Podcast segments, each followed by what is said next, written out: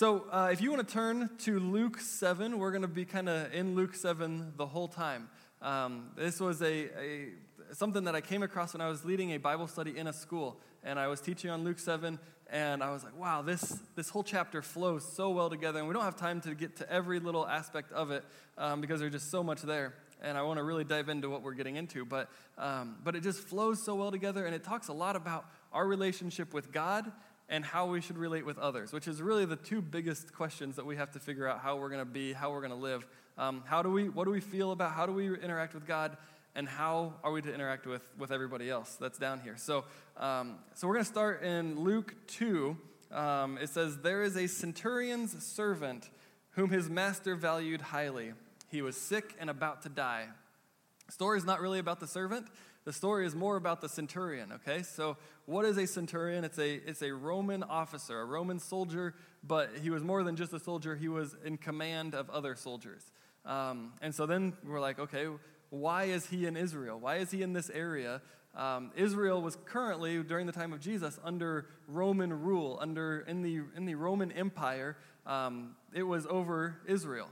Okay, they had been conquered by them, but when the Babylonians would conquer them, they would take all of the Israelites, force them to leave their homes, and spread them out throughout the entire empire so that they couldn't come together and, and fight back, right? They would spread them out, spread them out. Their entire lives would change. They were supposed to adopt these other gods and all of these different things. Rome, when they conquered them, they pretty much said, you can stay living how you are. You can stay with your, in your homes, with your government, your laws, but you need to pay taxes to us, and our laws are more important than yours. So if you don't, if you break one of our laws, you're going to be punished for that, right? So, so they pretty much said, hey, we just want your tax money. We just want, you know, we want to be in charge, but you can keep doing your thing. And so that's why there's a lot of talk about the the law, the, the Israelite law, and like what what the laws they had, and then also the Roman law as well. So anyway, that's why he's there. And, and the, the centurion, the officers, the soldiers were there to make sure that Israel wasn't building up an army to try to fight back. They wanted to squash any kind of rebellion, um, and they had the power to do so. And they wanted to have you know, soldiers there to enforce taxation, to make sure people were paying their taxes. And a lot of times when they would squash rebellions, they didn't do it kindly. They were trying to put up this display of, hey, don't try this because we will take you out. And, and so they were often unkind in how they and how they were these these Roman officers, and that's the, you know in Scripture they always have a kind of a bad rap, except for this story. Um, and so this guy was different. Uh, this centurion, he was he had Jews on his side, and so we'll see that in in verses three through five. It says.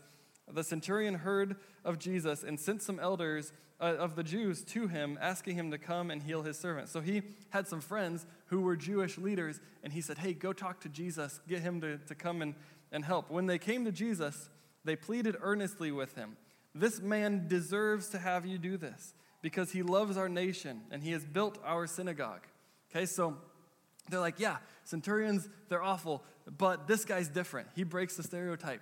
Um, and, and so, you know, let's do this for him, Jesus. Let's treat him as well as we can so that he continues to do this. And maybe others will come along and, and be kinder to us. And, um, but he deserves to have this done, right? He built our synagogue, he helped us get that done. And, and I love that they use the word deserve there, right? Because we like it, we like to live our lives by deserves, right? Somebody deserves to be treated well. You know, like if somebody's kind, if somebody's nice, if somebody uh, goes out of their way to help others, we're like, that person deserves kindness. That person deserves good things to happen, right? But the times when people are, are doing the wrong things, they, they get what they deserve, right? Or I hope they get what they deserve. Or, or if we're driving on the interstate and somebody's zigzagging through traffic and almost runs you off the road, and, and then a few minutes later you pull up and you see them sitting on the side of the road with a police car behind them, you're like, okay, that's sweet justice. They deserve that, right? Anybody ever had that happen?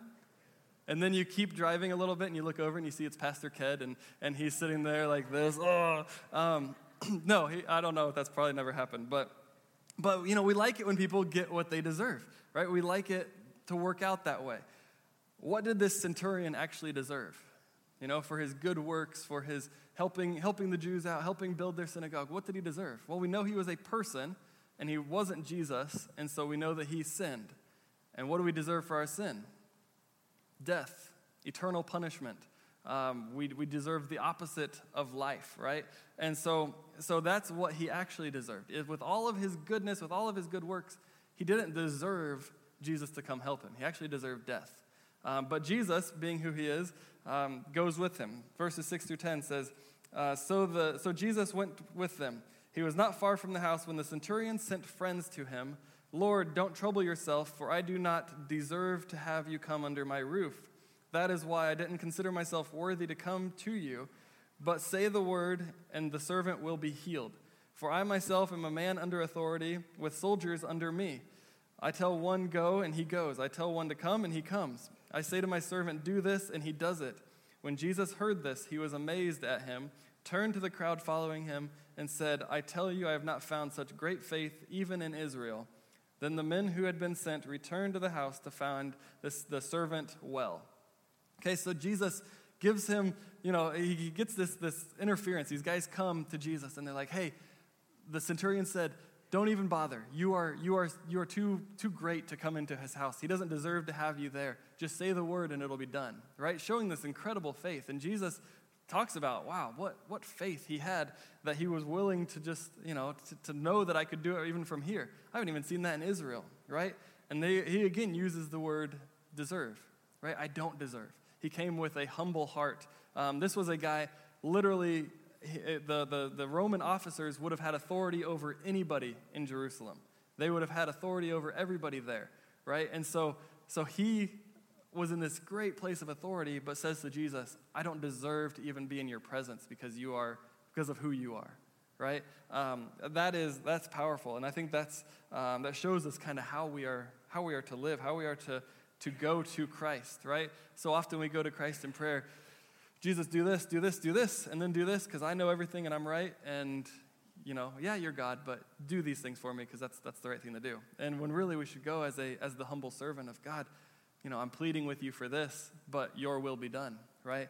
Um, so then, then the next little chunk in Luke 7 is a story about a widow whose only child has died. And and Jesus goes and he shows compassion and he shows love and he, and he shows his power and he raises this, this child back to life. Um, you know, saving her from a life of just, of, of being a widow with no children, which would have been um, different back then, obviously, like horrible back then.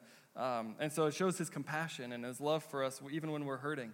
And then the next chunk um, is a conversation of, with people trying to talk to Jesus about John the Baptist and who they should follow. They were kind of with John the Baptist for a while, but should they come over here? And, and anyway, it's about, it's about whether Jesus is the Messiah. And spoiler alert, he is. Um, that's what comes out of that little conversation. So you could go look back into it, but um, really want to dive in deepest into the last uh, story. And it ties in great with the, the centurion. Um, there was a, a Pharisee who asks Jesus to come to dinner right? The pharisees were these they were the teachers of the law. They were the ones that kind of oversaw people made sure people were following the laws. Um, they were the holier than thou type. And and they were trying to figure out this jesus guy because he was doing all of these things that were beyond what people should be able to do. So they knew god was was working through him but they didn't know if he would really fit into their mold or if he was one of them. Um, they're trying to feel him out, right? Okay, is this Jesus? Is he, is he with us? Because we really like our, our way of life and, and don't want that to get messed up. So hopefully he can just kind of blend in with us. Um, but that's not really what Jesus had in mind. So uh, Luke 7, 39, or 36 through 39. When one of the Pharisees invited Jesus to have dinner with him, he went to the Pharisee's house and reclined at the table.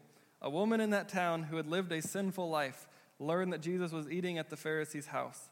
So she came there with an alabaster jar of perfume. As she stood behind him at his feet, weeping, she began to wet his feet with her tears.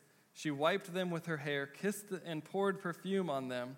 When the Pharisee who had invited him saw this, he said to himself, If this man were a prophet, he would know who is touching him and what kind of woman she is, that she is a sinner. Okay? Very much the holier than thou type of attitude. Oh, look at this lady. If he knew who she was, he would tell her to get out of here. Um, I can't, this is such an embarrassment. I can't believe she's here when Jesus is here. You know, all of this. Can you imagine being the person that comes to Jesus and says, hey jesus how you doing welcome to my house i'm glad you're here have a seat you know i'm going to be you know taking care of you today what do you want you want chicken or beef you know whatever like you know can you imagine that conversation like being almost like you're on even playing field with jesus because that's what the pharisee was doing he was like do you fit with me i mean i know i'm a teacher i know i'm i'm holy i know i've followed all of the things that i have to do to be righteous are you on my level jesus right or would you rather walk up to him as this woman did saying Jesus, I failed. Like I've messed up. I have sinned. I have, I have, I am not perfect and I need you. Right? Because she, she would have heard, maybe she had an earlier encounter with him. Maybe something happened where she knew that he was the Messiah, the one that they've been waiting on, that was going to take away the sins of, the, of his people. Right? They were waiting on a Messiah. And so she's like, I got to go see him. I got to get to him. And I don't think her tears were just tears of guilt and, oh, I'm so bad. I think they were also tears of, Thank you, Jesus, you're here. I'm so glad you're here. You know, I'm, I, I can't wait for you to, to free me from this bondage of, of my sin, right? Because this lady, she was not, you know, the Bible could literally say about every human in the Bible other than Jesus, it could say, you know, Peter, who was a sinful man, you know, or, or anybody, you know, it gives this description of her, a sinful woman. It could have done that with anybody because everybody that's not Jesus is sinful. We are all sinners, right? But they specifically say it about this lady which means she was like an ultra sinner. She was, she really, really lived a sinful life. And, and maybe it was part of her job. You know, there's speculation, speculation she was a prostitute, um, whatever. She was, she was kind of the, a, a big time sinner. And, and yet, you know, she came at Christ's feet bawling because she knew that she had missed it. She knew she had failed. Um, and the, and the, the Pharisee, right, to have him sit back there looking at her and being like, oh, I cannot believe that person came in here and look how she's acting. I can't, Jesus, if he needs, he needs to figure out who, maybe I should tell him who this lady is so he can get her out of here because she is just not somebody that we want to associate with. Right? Because they had all of these, they had all these, um, you know, rituals and, and things that they had to do and, and to participate, they had to be ceremonially clean right? They would have had to um, do all of these, make the right sacrifices, go, jump through the right hoops, do all these things to be ceremonially clean. And if they did the wrong thing or encountered the wrong person or, or some, whatever, they would be unclean and they wouldn't be able to, to go into the synagogue. They wouldn't be able to do all these things. And so, you know, by, by associating with sinners, you know, Jesus, it's almost like he was, they, he was looking at him as guilty by association. The Pharisees like, well, Jesus is guilty by association. You guys have heard that phrase? Like the like in criminal law, I guess if you're if you're in the car and somebody does something, you could be guilty just by being with them, right? Um, it's this guilty by association, and I don't understand it all because I don't I'm not I don't get into that very much, but um, but I've heard the phrase and. And really, though, that's not how it works. Jesus is not made guilty by associating with us. We are made innocent by being associated with him. We are, we are made, we are cleansed because of our relationship with Him. Um, and, and really, we sometimes try to live that same way where we're like, oh, I can't be seen with that group or else people will think, what will people think? And really, Jesus has called us to reach the lost. He's called us to love the lost. How can we love the lost if we don't know them?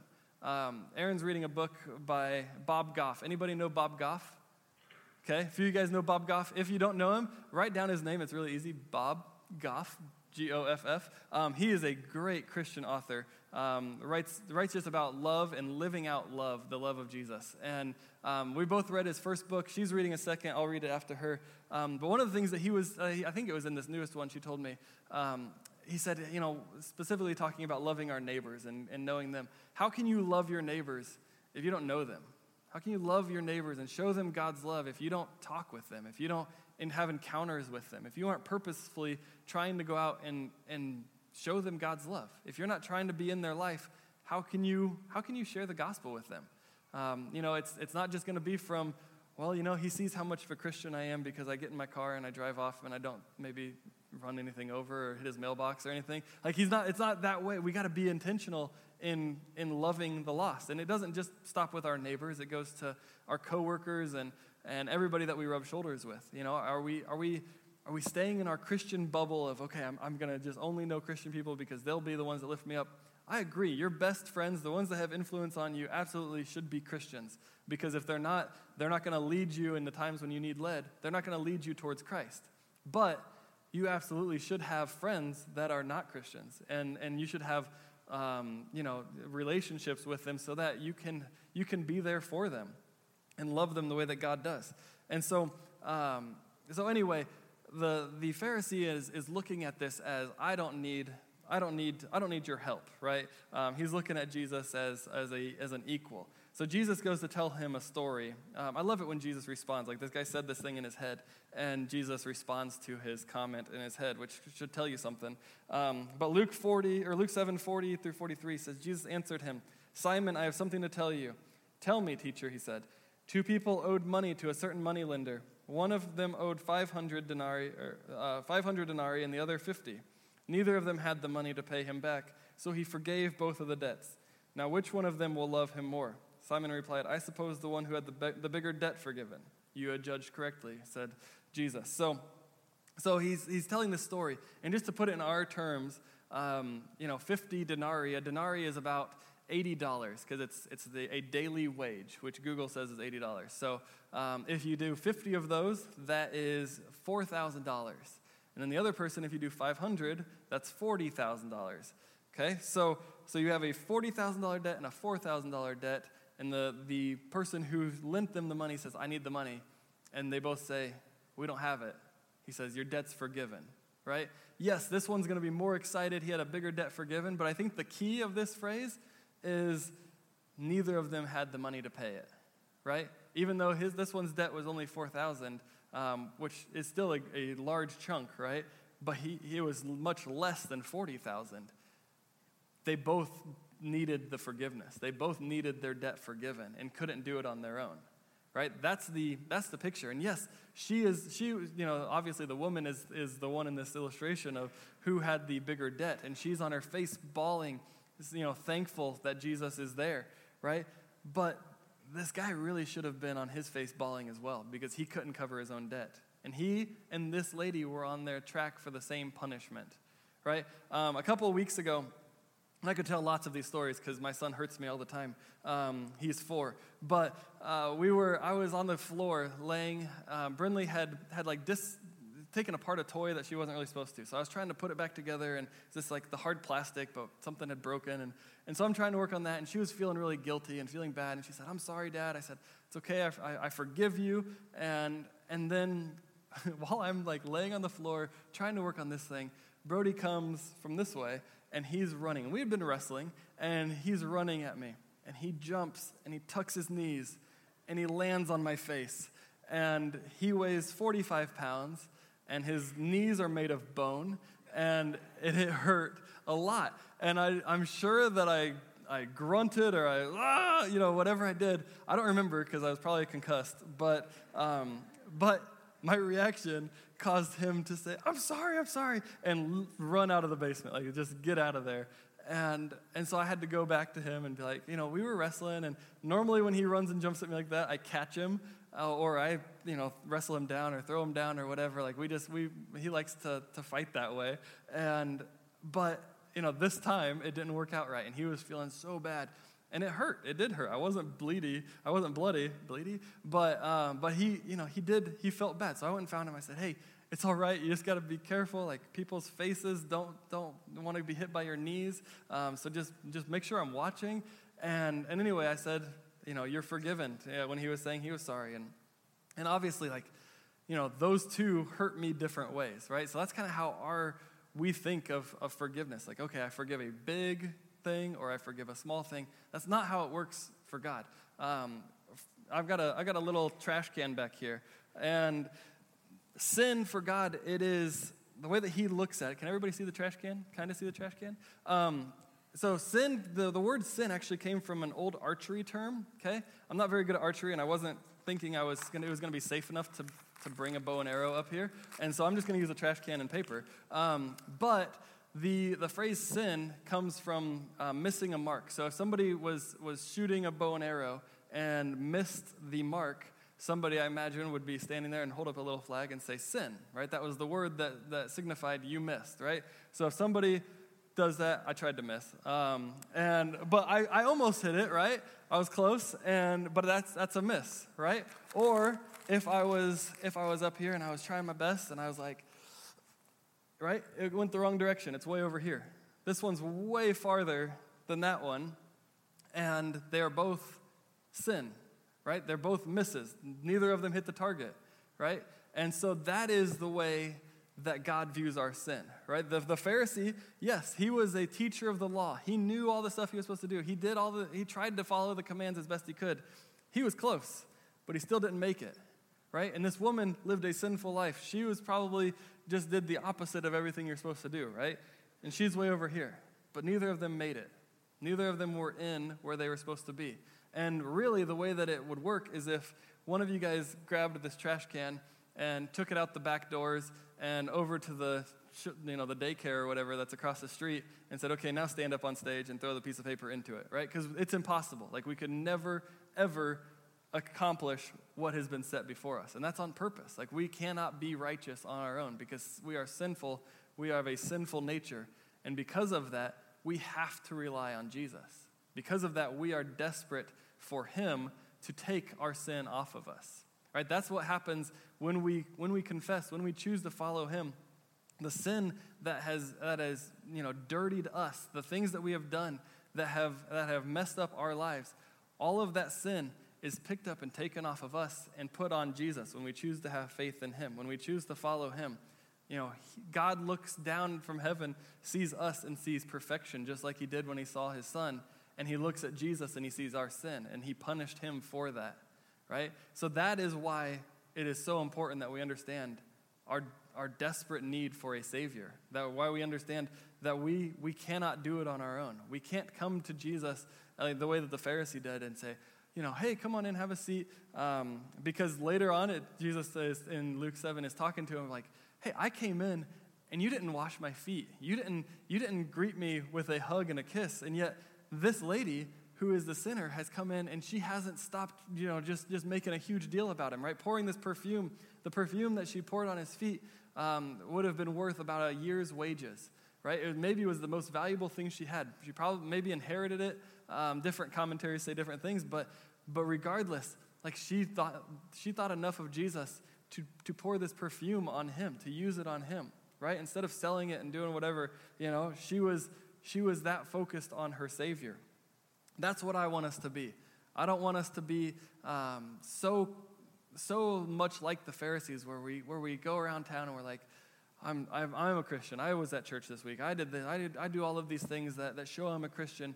That person really needs Jesus, right? Or like we see somebody over here doing this thing. Oh man, oh that person. I I can't imagine. You know.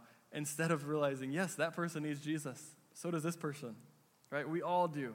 We can't do it on our own. We cannot make it. The only way that we can have our sin blotted out is by, is by looking to his son, looking to Christ and, and saying, Forgive me, right? I, I, you're my Lord. I'm going to follow you. Um, you know, dying to ourselves and, and being born again, living for him. Um, so, so we have to be careful that we don't fall into that trap. Um, we absolutely, absolutely need Jesus. So, in, in closing, um, I hope I want to challenge you guys as we as we live out uh, this week, as you go from here. You know, really, really practice. Like, how am I loving the world? How am I? How am I? One, how am I being thankful every single day that, that Jesus saved me, that He that He forgave me? Um, am I living that out? Am I am I practicing a heart of, of thankfulness? Um, and also, how am I loving others? Because just just kind of going through the motions like that's one that's one way right living living our lives um, as christians doing you know but but not saying anything about the gospel like that's one way to do it. And people are saved through seeing that and they'll come up and say why are you different? You know and, and that's great. But it also we need to be ready to give an account for our faith. We need to be ready to to share. Yes i love jesus. That's, that's why i'm doing this. Um, today we're gonna we're gonna close with this with this song um, Reckless Love. I don't know if you guys have heard it or not. Um, I saw a few of the teens' faces light up. Um, this was one of the songs that they played at our, at our conference, and just a really cool song.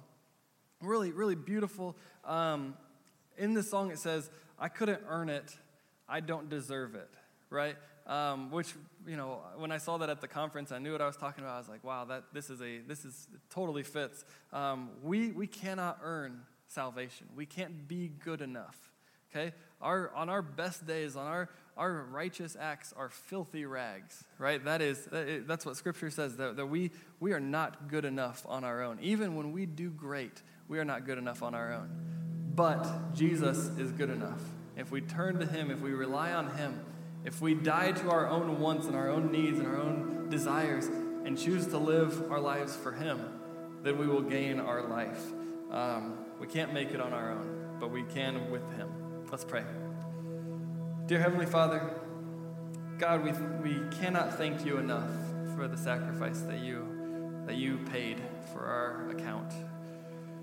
God, I, I just pray for those in this room who maybe don't know you already. God, that, um, that you would reveal yourself to them, that you would bring them to you. God, that you would surround them with Christian loved ones who, who, can, who can teach them about you and, and show them your face. And God, I pray for, for those in here who have been Christians for a long time. God, give them a, a new, refreshed love of you, uh, a, a, a desire to live out their life for you.